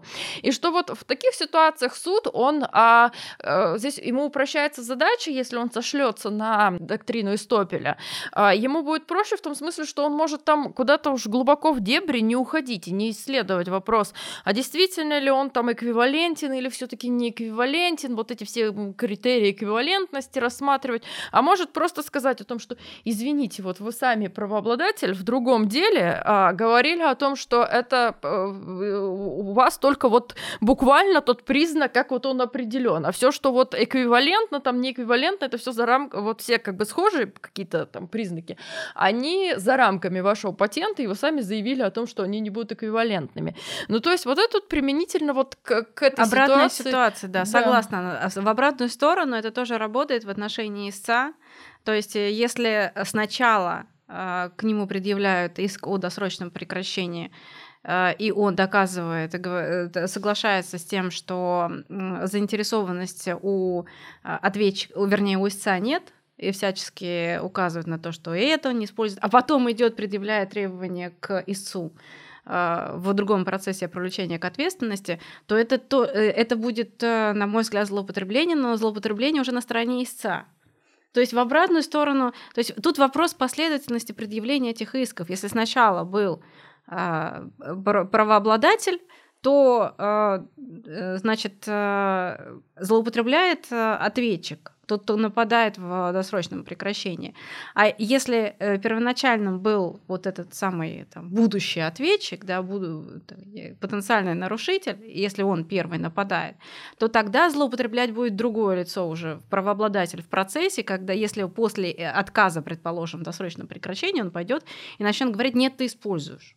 Я бы сказала, что здесь просто противоречие противоречию рознь, что у нас мы как бы для суда противоречие должно иметь значение, когда э, это, ну как бы за этим все равно стоят какие-то э, э, серьезные там интересы, ну вот с тем же самым. Нагадить там, ответчику. А, нет, сейчас я объясню, что вот когда мы говорим про вот этот вот а, применительно, а, когда принцип Эстопеля применяется а, к ситуации с а, доктриной эквивалентов, при том, кстати, это не только с доктриной эквивалентов, там же вот это вот разное толкование, существенный или несущественный признак а, в промышленных образцах, когда он там в одном случае говорит о том, что это а, существенный, в другом, что нет, а, ну тоже в, в одном случае в деле о признании патента недействительным, например, в другом случае в деле о нарушении исключительного права, а, то вот здесь речь идет именно о том, что а, не позволяют а, правообладателю вот эту вот использовать, ну вот если мы говорим про доктрину эквивалентов, использовать вот этот институт, инструмент, который предполагает здесь все равно исследование а, дополнительных каких-то обстоятельств, и как а, достаточно сложный процесс вот там установления того, эквивалентный или нет, что не позволяет правообладателю использовать тот институт, который был изначально закреплен на нормативном уровне в его интересах для того, чтобы позволять ему расширить расширить объем его правовой охраны, контроля, не только вот над теми признаками, которые вот буквально там перечислены в формуле, а на в том числе эквивалентный, который там сходная функция приводит к такому же результату, там тем же образом, при том не создается новое патентоохраняемое решение, что вот здесь просто не позволяют правообладателю а, использовать вот эту вот конструкцию, которая сложна в применении, которая там требует привлечения э, экспертов в процесс. И суду на самом деле достаточно сложно в этом разбираться, что здесь ему просто не позволяют э, использовать этот институт тогда, когда он уже ранее отказался от его использования и сказал о том, что нет, это не эквивалентный. И здесь как бы получается упрощается в том числе вот процесс э, исследования обстоятельств по делу. А здесь а, вот в случае с а, досрочным прекращением, а, здесь просто скорее, здесь тоже исходит а здесь нужно все равно смотреть, опять же, на функции этого института и на баланс интересов, что как бы то ни было, у нас э, в рамках вот этих двух споров, про которые мы говорим, столкнулся один субъект, который а, не использует товарный знак, который, очевидно, за три года подтвердил уже, как бы и мы можем говорить о том, что у него нет надлежащего интереса в использовании этого товарного знака. И в то же время у нас есть лицо, которое использует, у которого есть интерес в этом товарном знаке, и он, наоборот, всеми своими действиями показывает, что он есть. И что вот в, в таком случае как бы нет какой-то э, здесь какого-то экономического, э, экономической причины для того, чтобы мы так уж вот цеплялись за это противоречие и а, в том, что он там где-то там так заявил, где-то там эдак. А, и здесь все-таки общественный интерес, он заключается в том, что а, э, чтобы товарный знак был зарегистрирован на того, кто его по факту использует. А просто здесь же еще такой момент тоже, что а, э, под, под, то есть мы в случае с товарными знаками всегда смотрим, а что там потребители. А потребители-то получается, что они а, уже а, с учетом того, что вот этот вот у нас а, истец по делу о досрочном прекращении, он тот, кто использует, именно они начинают его воспринимать в качестве источника происхождения товара. И вполне возможно, что ему как-то уже удалось как-то даже там, возможно, связать с соответствующим обозначением какую-то репутацию, представление поведения потребителей. И получается тогда, что здесь и интересы, общественные интересы на том, э, заключаются в том, чтобы все-таки ему предоставить возможность в последующем на себя зарегистрировать этот товарный знак, а, а вот не оставлять его за тем, кто не использует. Потому что потом, опять же, ну хорошо, придет там какое-нибудь третье уже лицо а, с иском о досрочном прекращении к этому правообладателю. Ну и опять получится, а чем это будет лучше, что у нас нас, с одной стороны, там потребители уже стали воспринимать вот этого истца по иску о досрочном прекращении в качестве источника. Тут, а, с другой стороны, у нас правообладатель по-прежнему там указан в реестре, а тут появляется третье лицо. И вот... М- Здесь, видимо, все-таки вот борьба, э, интересы в том, чтобы отдать обозначение тому, кто по факту его использует, э, кто как-то продвигает обозначение и э, кто воспринимается в качестве источника происхождения товара у потребителей. Вот эти интересы, они перевешивают вот эту вот борьбу с, с противоречивыми какими-то заявлениями и поведением. То есть просто делаем выбор в пользу как раз общественного да. интереса. Вот, наверное, да. Вы знаете, здесь у меня, наверное, по хронологии единственное будет важное уточнение, потому что мы, когда начали говорить по 1483-86, важный момент. Ведь аннулирование у нас с момента внесения записи, да, прекращение с момента принятия решения судом. Но что меня тут в последнее время не дает покоя, один из последних кейсов который на уровне уже президиума СИП рассмотрел по предварительным обеспечительным мерам. Когда рассматривается заявка на регистрацию товарного знака, а, противопоставляется определенное обозначение, да, зарегистрированное, и, соответственно, заявитель а, обращается за принятием предварительных обеспечительных мер по запрету палате вынесения решения по заявке до того момента, как не будет разрешен кейс по 1486. И э, как раз в качестве одного из аргументов суда первой инстанции он отказал в этих обеспечительных мерах. Он указал как раз вот на этот момент временной, что даже если вы сейчас по 1486 выиграете, то прекращение правовой охраны будет с момента вступления в силу решения суда, правильно?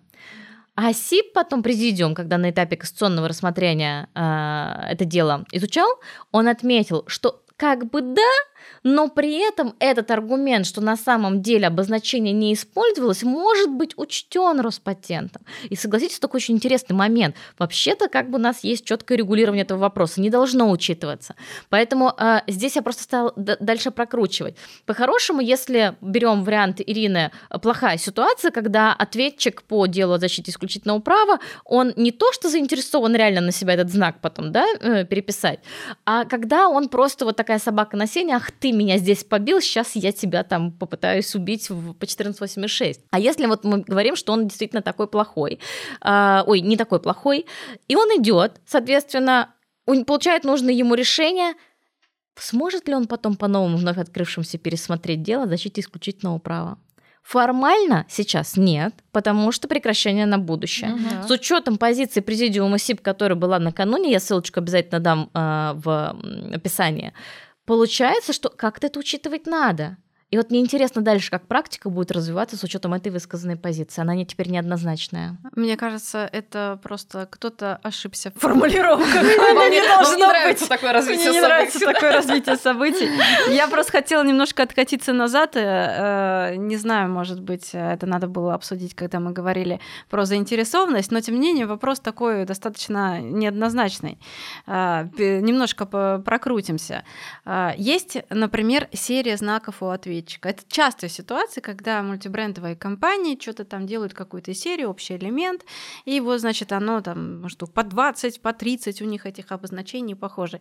Идет истец оспаривать э, э, там, ну, одно-два обозначения и прекращать, вернее, не оспаривать, а прекращать по в связи с неиспользованием. Вот это злоупотребление или это э, все-таки отсутствие э, заинтересованности вот в классическом смысле, когда мы говорим о том, что э, заинтересованность это намерение в дальнейшем под соответствующим обозначением выпускать определенные товары, а тут как бы нету соответствующей возможности, намерения и возможность. Да? Mm-hmm. А тут нет соответствующей возможности, потому что он может убить там один-два, но у него еще 28 останутся, которые по, по однородности э, его убивают и не дают возможности это использовать. Вот это все-таки злоупотребление или это отсутствие заинтересованности? Бездарность. Кого? Да заявителя. Но мне кажется, это просто непонимание инструментария, который тебе доступен, потому что действительно не вижу здесь смысла. Это Нагадить Я не вижу здесь злоупотребления. Нагадить, это важно. Вот честно, я не могу себе представить, а в чем гадость-то? Процесс какой-то выиграть. Результаты не получишь. Зачем ты это сделаешь? Ты раскидываешь гранаты везде, мало ли. А, просто, а, это, я поняла, это массированная атака. Массированная да, когда мы идем да. в ФАС на всякий случай, да, да здесь да, же да, он да, налоговые да. проверки организовываем, еще и по 14.8.6. Ну, слушайте, как такой стратегический элемент, да, с точки зрения какого-то достижения реального правового эффекта, я имею в виду, который подразумевается при обращении по 14.8.6, нет, он не достигается, но злоупотребление правом я здесь не вижу. То есть это скорее вот... отсутствие заинтересованности. Скорее, да, но точно не злоупотребление. А вы что думаете? А, ну, просто здесь, на самом деле, я-то думаю, что здесь можно и с одной, и с другой стороны подойти, но здесь а, а, прежде всего здесь необходимо, видимо, через а, то, что да, здесь отсутствие заинтересованности в том, что он по факту не сможет потом использовать это обозначение. Опять тут вот то, что я много раз говорила про назначение института досрочного прекращения, что не просто так мы идем. Поэтому здесь получается отсутствие вот этого надлежащего интереса. И в то же время при этом, ну, мы можем говорить, но ну, это просто если это обосновать что есть вот эта вот цель просто нагадить. Тут вопрос просто, как это а, обосновать. Но, в принципе, вот э, можно здесь да, в качестве дополнительного такого аргумента здесь ссылаться и на добро... Ну, то есть мы здесь говорим вот с точки, если подходить с такой с доктринальной больше позиции, мы здесь можем вывести и то, что здесь нет заинтересованности, а, с учетом того, что он потом в конечном итоге не сможет использовать соответствующее обозначение. Если же мы говорим про то, что э, именно про практическую составляющую, как там это, на что можно ссылаться, ну, наверное, здесь можно ссылаться и на то, и на то сразу, и на то, что а, нет заинтересованности на самом деле у него, и на то, что вот он э, в ненадлежащих таких целях это все осуществляет, и что здесь имеет место злоупотребление правом.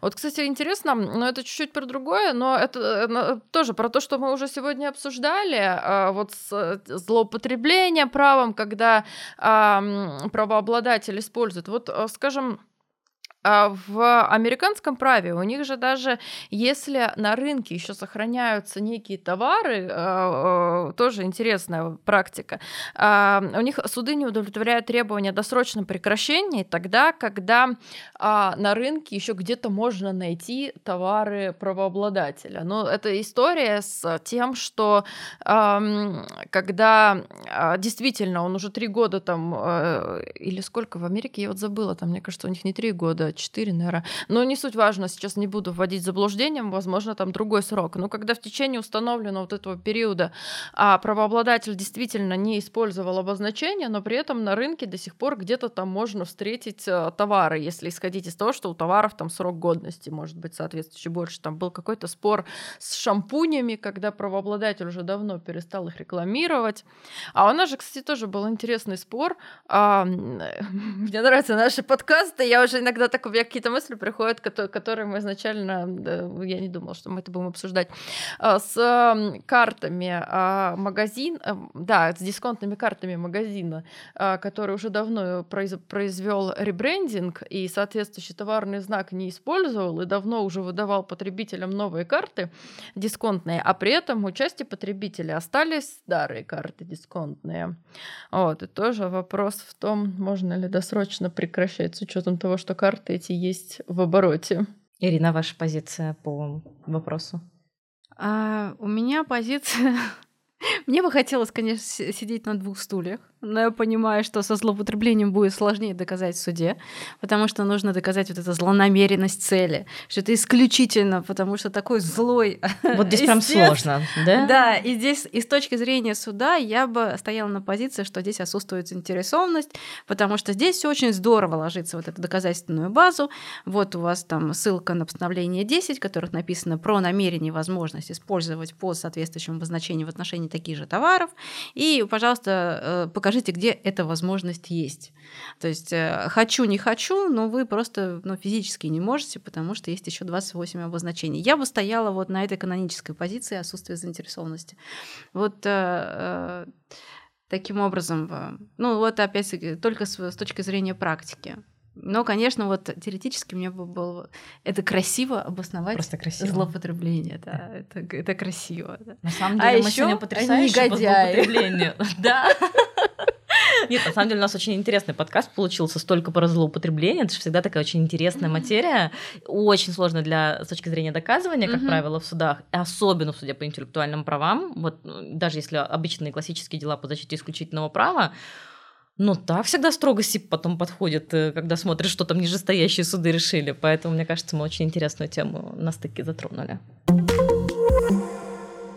Мы сегодня обсудили достаточно много вопросов по э, теме досрочного прекращения э, действия товарных знаков в связи с их неиспользованием, но за бортом, э, тем не менее, остался еще достаточно большой спектр вопросов, которые невозможно уместить в такой узкий тайминг.